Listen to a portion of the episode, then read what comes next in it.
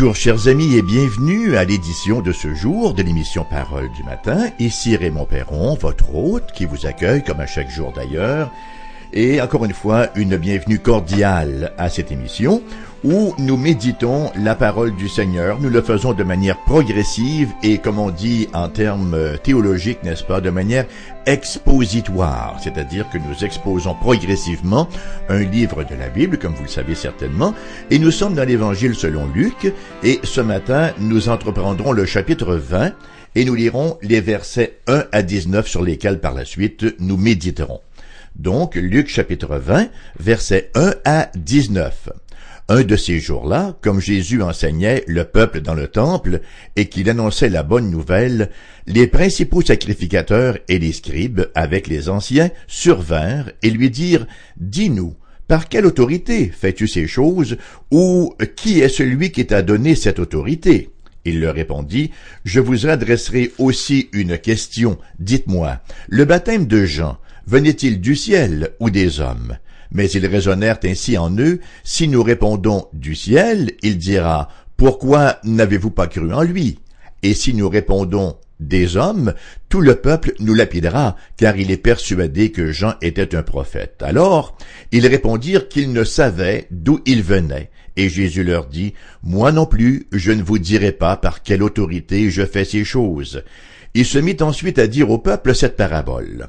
Un homme planta une vigne, la ferma à des vignerons et quitta pour longtemps le pays. Au temps de la récolte, il envoya un serviteur vers les vignerons pour qu'il lui donne une part du produit de la vigne. Les vignerons le bâtirent et le renvoyèrent à vide. Il envoya encore un autre serviteur. Ils le bâtirent, l'outragèrent et le renvoyèrent à vide. Il en envoya encore un troisième, ils le blessèrent et le chassèrent. Le maître de la vigne dit, Que ferai-je? J'enverrai mon fils bien-aimé, peut-être auront-ils pour lui du respect. Mais quand les vignerons le virent, ils raisonnèrent entre eux et dirent, Voici l'héritier, tuons-le, afin que l'héritage soit à nous. Et ils le jetèrent hors de la vigne et le tuèrent. Maintenant, que leur fera le maître de la vigne? Il viendra, fera périr ses vignerons, et il donnera la vigne à d'autres. Lorsqu'ils eurent entendu cela, ils dirent, À Dieu ne plaise. Mais jetant les regards sur eux, Jésus dit, Que signifie donc ce qui est écrit? La pierre qu'ont rejetée ceux qui bâtissaient est devenue la principale de l'angle. Quiconque tombera sur cette pierre s'y brisera, et celui sur qui elle tombera sera écrasé. Les principaux sacrificateurs et les scribes cherchèrent à mettre la main sur lui à l'heure même, mais ils craignirent le peuple. Ils avaient compris que c'était pour eux que Jésus avait dit cette parabole. Hein? Euh, c'était pas très très difficile de faire le lien, cela va de soi. Alors, l'arrivée donc de Jésus à Jérusalem, se veut l'occasion de deux manifestations d'autorité. Dans un premier temps, son entrée triomphale sur le dos d'un anon au milieu de la joyeuse adulation de la foule, et ensuite la purification du temple alors que Jésus y chasse et vendeurs et changeurs. La réalité scripturaire demeure que le vrai temple est venu au temple. Hein, c'est Christ est le véritable temple. L'action énergique de Jésus signale à la fois la destruction du temple d'Hérode et le rôle souverain du Seigneur Jésus en tant que temple de son peuple. Rappelons-nous les propos d'Apocalypse chapitre 21-22. Je ne vis point de temple dans la ville car le Seigneur Dieu Tout-Puissant est son temple ainsi que l'agneau. Donc, pendant quelques jours, Jésus enseigne au temple. Il le fait avec une autorité absolument glorieuse, et comme résultat, lisons-nous au chapitre 20, verset 48 de Luc, tout le peuple l'écoutait avec admiration, comme d'ailleurs cela s'était produit à Capernaum, là, au début de son ministère, hein, Luc chapitre 4, verset 32, on était frappé de sa doctrine, car il parlait avec autorité. Ou, ou encore après le sermon sur la montagne, en Matthieu chapitre 7, verset 28-29, où nous lisons, après que Jésus eut achevé ses discours, la foule fut frappée de sa doctrine car il enseignait comme ayant autorité et non comme leur scribe. Nous voyons dans un premier temps, à partir de la péricope de ce matin, les versets 1 à 8, l'autorité de Jésus qui est mise à l'épreuve. Inutile de mentionner que les propos du Seigneur ne sont pas sans faire réagir les autorités religieuses. Hein. Ainsi lisons-nous euh, en ce début de chapitre 20, versets 1 et 2, un de ces jours-là, comme Jésus enseignait le peuple dans le temple et qu'il annonçait la bonne nouvelle, les principaux sacrificateurs et les scribes avec les anciens survinrent et lui dirent, Dis-nous, par quelle autorité fais-tu ces choses, ou qui est celui qui t'a donné cette autorité? Il se questionnait à savoir quelle était l'autorité derrière cette entrée triomphale, derrière cette purification du temple, quelle était cette autorité derrière son droit d'enseigner? Voyez-vous, l'un des piliers de leur système était l'autorité déléguée. Alors il se disait qu'aucun leader en Israël n'avait été consulté au sujet de ce ministère de Jésus et en somme qu'il n'avait reçu aucune approbation. Ils espéraient bien sûr forcer Jésus à admettre cela, et de la sorte, ben, il l'aurait discrédité aux yeux du peuple. Mais Jésus voit fort bien le piège, et il y va d'une réponse sous forme de question. Verset 3. Il leur répondit, Je vous adresserai aussi une question. Et il poursuit jusqu'au verset 6. Dites-moi, le baptême de Jean venait-il du ciel ou des hommes? Le baptême de Jean-Baptiste, bien sûr. Mais ils raisonnèrent ainsi entre eux. Si nous répondons du ciel, il dira, Pourquoi n'avez-vous pas cru en lui? Et si nous répondons des hommes, tout le peuple nous lapidera, car il est persuadé que Jean était un prophète. effectivement, Jean-Baptiste était un héros, littéralement, aux yeux du peuple, alors qu'un grand nombre d'entre eux avaient reçu son baptême de repentance. Cependant, les leaders, eux, le rejetaient. Hein. Nous lisons dans Luc chapitre 7, verset 29-30, Et tout le peuple qui l'a entendu, et même les publicains, ont justifié Dieu en se faisant baptiser du baptême de Jean, mais les pharisiens et les docteurs de la loi, en ne se faisant pas baptiser par lui, ont rendu nul à leur égard le dessein de Dieu. Alors, l'autorité religieuse de l'époque n'avait manifestement pas reconnu le ministère de Jean-Baptiste, non plus qu'il le faisait, pour celui de Jésus. On peut donc facilement imaginer la réaction du peuple. S'il eût fallu que ces leaders religieux ni que l'autorité de Jean-Baptiste venait du ciel, et en même temps que s'ils admettent pardon, qu'il venait du ciel, ils confessaient de facto qu'ils avaient péché en rejetant son baptême. Pire encore, cela aurait signifié leur admission que Jésus était le Messie, puisque c'était là l'annonce que Jean-Baptiste avait faite. Rappelons-nous là.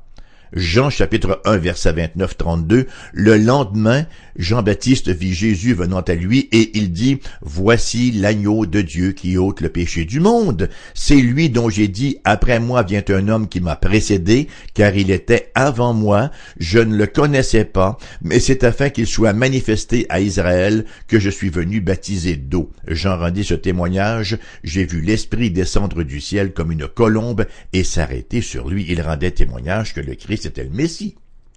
Il ne restait donc pour ces pauvres pharisiens, ces pauvres leaders religieux, aucune porte de sortie, de sorte que ils se réfugient dans l'ignorance. Hein? Verset 7, alors ils répondirent qu'ils ne savaient pas d'où ils venaient. Et devant la lâcheté de ces dirigeants, que dit Jésus? Que réplique Jésus? Verset 8, Jésus leur dit, ben moi non plus, je ne vous dirai pas par quelle autorité je fais ces choses. Et là, nous avons Jésus qui leur euh, raconte une parabole. Voici que Jésus ne se contente pas de cette gifle qu'il vient d'infliger aux leaders religieux, alors qu'il y ajoute une parabole sur la question du rejet de son autorité. Et il s'agit en fait de la première parabole sur cette question-là. Le Seigneur donc fait appel à une histoire que chacun pouvait très facilement comprendre parce qu'il utilise l'image d'une vigne, une vigne qui représente Israël. Vous savez, Israël se considérait comme la vigne de Dieu et nous avons nombre de passages dans l'Écriture sainte qui font allusion à cela. Hein. Et le plus connu de ces passages-là, c'est Ésaïe chapitre 5 versets 1 à 7 que je vous lis. Je chanterai à mon bien-aimé le cantique de mon bien-aimé sur sa vigne. Mon bien-aimé avait une vigne sur un coteau fertile. Il en remua le sol, ôta les pierres et y mit un plan délicieux. Il bâtit une tour au milieu d'elle, et il y creusa aussi une cuve. Puis, il espérait qu'elle produirait de bons raisins, mais elle en a produit de mauvais. Maintenant donc, habitants de Jérusalem et hommes de Juda, soyez juges entre moi et ma vigne.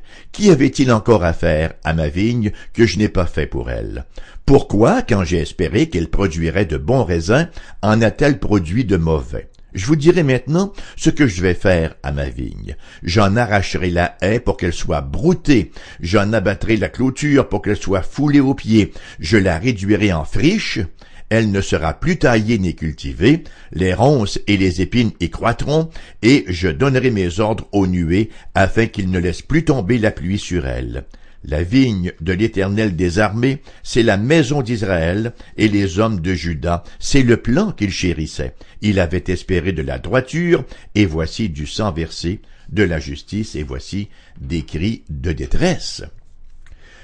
Alors cette connexion-là, ce lien entre Israël et le concept de la vigne de l'Éternel faisait tellement partie de la conscience nationale d'Israël que les murs même du temple où Jésus se tenait étaient ornés de vignes gravées ou sculptées, et les branches portaient des joyaux d'or très coûteux. Hérode, d'ailleurs, avait fait graver les vignes d'or et les Juifs riches, là, ceux qui étaient en moyen, ben, ils venaient encore y ajouter un nouveau joyau ou encore quelques autres feuilles d'or, de sorte que c'était vraiment magnifique. Le temple de Jérusalem était d'une beauté indescriptible. Tout ceci pour dire que Jésus avait vraiment capté l'attention de ses auditeurs alors qu'il commence cette parabole des vignerons, des gardiens de la vigne. Et le tout de la parabole consiste dans l'échec des vignerons, hein, l'échec des dirigeants de la vigne, l'échec d'Israël. Ses auditeurs ne pouvaient certainement pas passer à côté du message.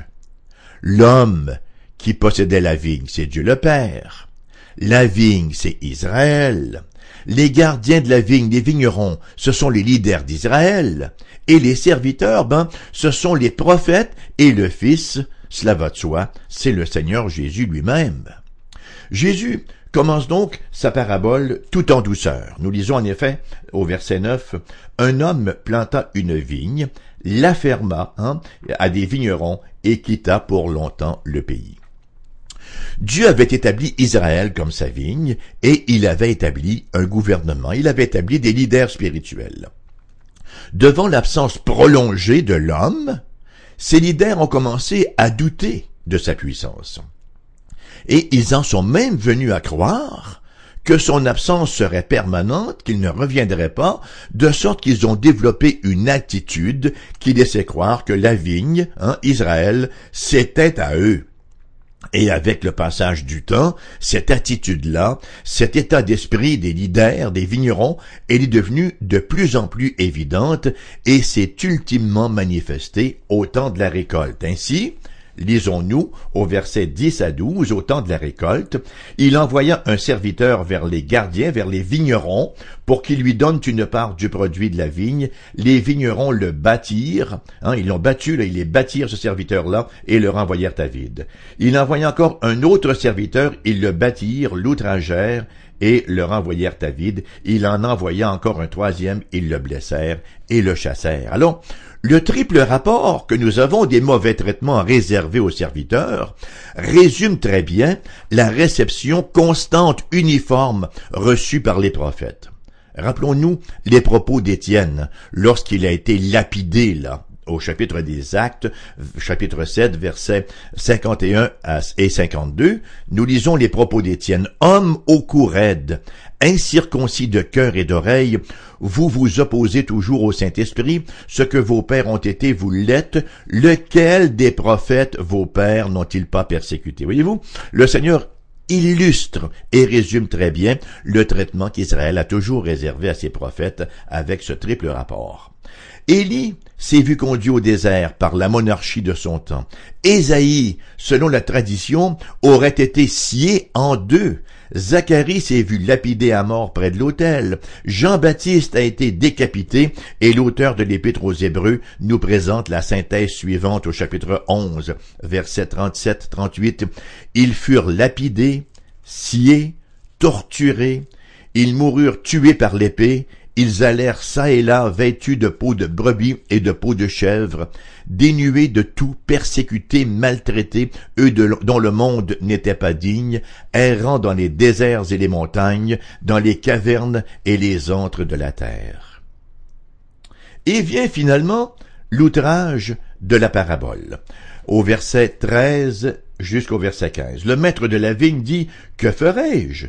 J'enverrai mon fils bien-aimé, peut-être auront-ils pour lui du respect, mais quand les vignerons le virent, ils raisonnèrent entre eux et dirent, Voici l'héritier, tuons-le, afin que l'héritage soit à nous, et ils le jetèrent hors de la vigne et le tuèrent. Et bien sûr, le fils qu'ils vont tuer, c'est Jésus, c'est Jésus lui-même. Le verset 15 se veut l'écho délibéré des paroles de Dieu le Père hein, euh, au baptême de Jésus.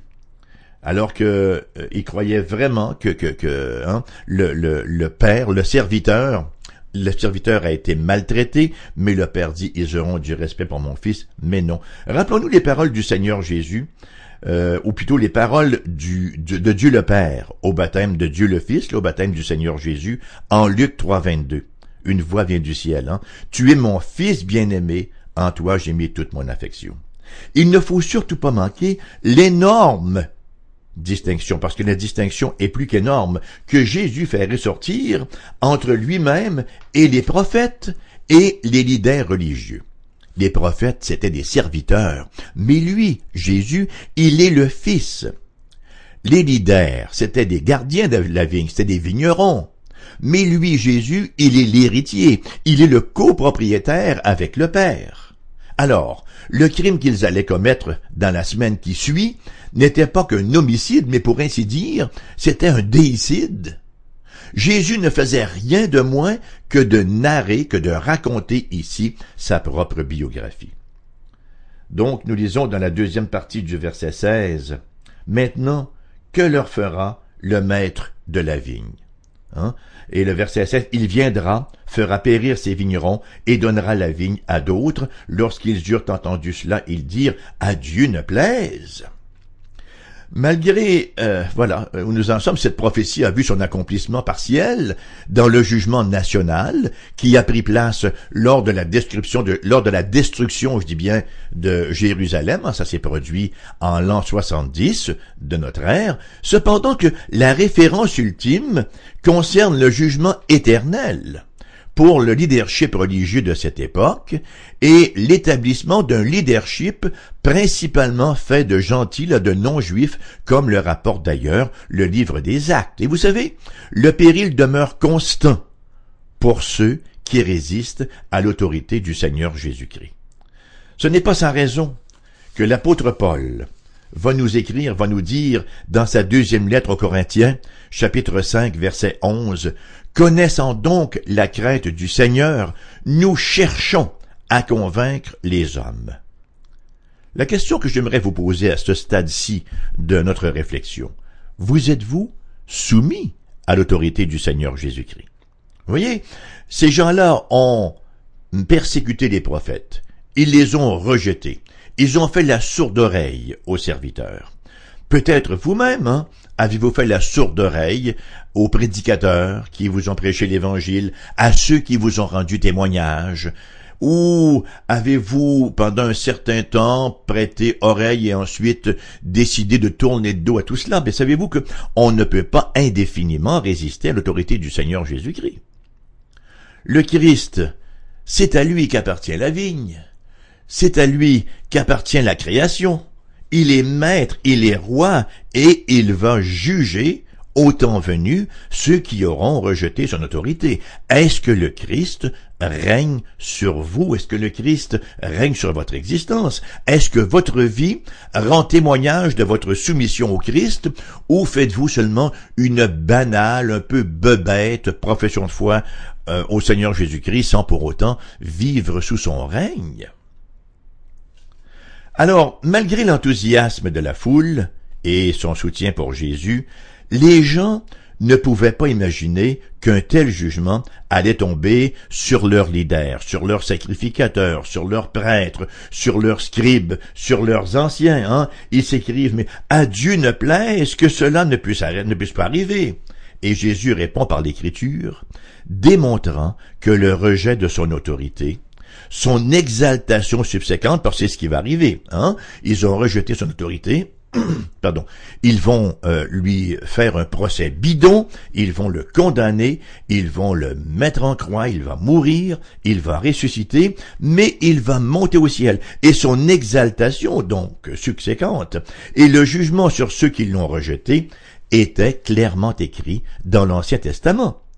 Dans chacune de ces citations-là, Jésus est la pierre de l'angle dans ces citations que nous voyons au verset 16 à 19.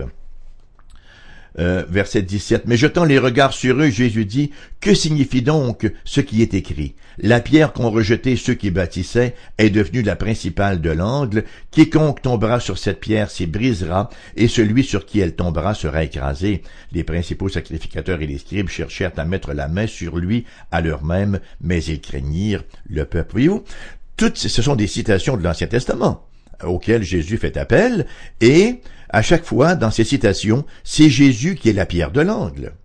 On s'entend généralement, parce que c'est une citation du psaume 118 que le Seigneur fait.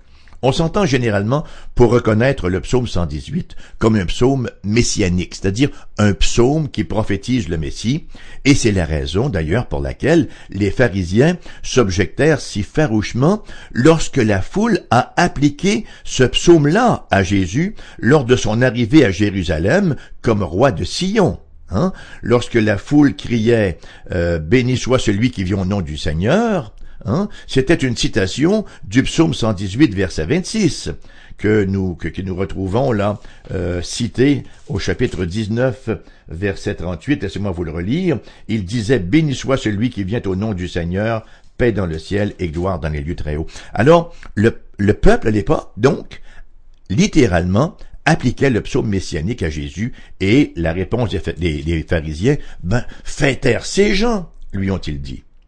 Maintenant, au terme de sa parabole, Jésus vient encore citer le psaume 118. Cette fois, il cite le verset 22. La pierre qu'ont rejeté ceux qui bâtissaient est devenue la principale de l'angle. C'est la prophétie du rejet de Jésus, le Messie, par les leaders religieux d'Israël, et que ce même Jésus deviendrait l'éternelle pierre de l'angle du temple spirituel de Dieu. Voyez-vous, Jésus est revêtu d'une telle autorité d'une telle autorité qu'il est la pierre, la pierre du jugement pour toute personne, pour toute culture, pour toute nation de toute l'histoire. Ou vous vous appuyez sur cette pierre, ou elle tombe sur vous et vous écrase. Voyez-vous, cette pierre vous porte, si vous vous appuyez sur elle, ou elle vous écrase en jugement si vous choisissez de ne pas trouver en elle votre appui. C'est bien ce que dit le verset 18 de Luc 20, n'est-ce pas? Quiconque tombera sur cette pierre s'y brisera, et celui sur qui elle tombera sera écrasé.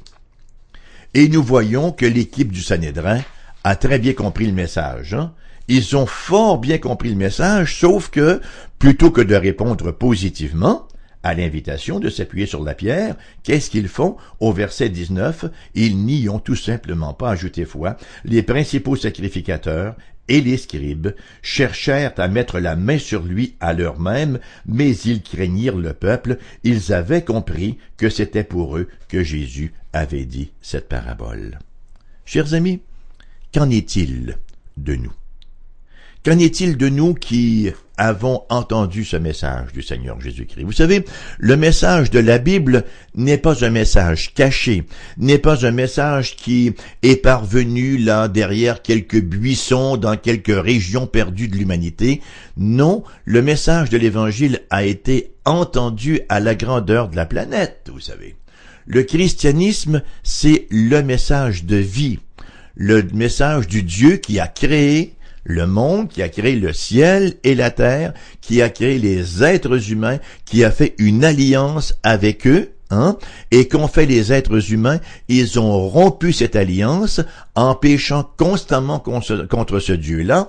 Et que fait Dieu dans sa grande miséricorde, dans son amour? Il fait une nouvelle alliance, mais cette fois-ci dans la personne glorieuse du Seigneur Jésus-Christ, de sorte que tous ceux qui vont se réfugier en lui, tous ceux qui reçoivent son sacrifice parfait par la foi sont réconciliés avec Dieu. Parce que qu'est-ce qu'il a fait le Christ? Pourquoi est-ce qu'il est allé mourir en croix?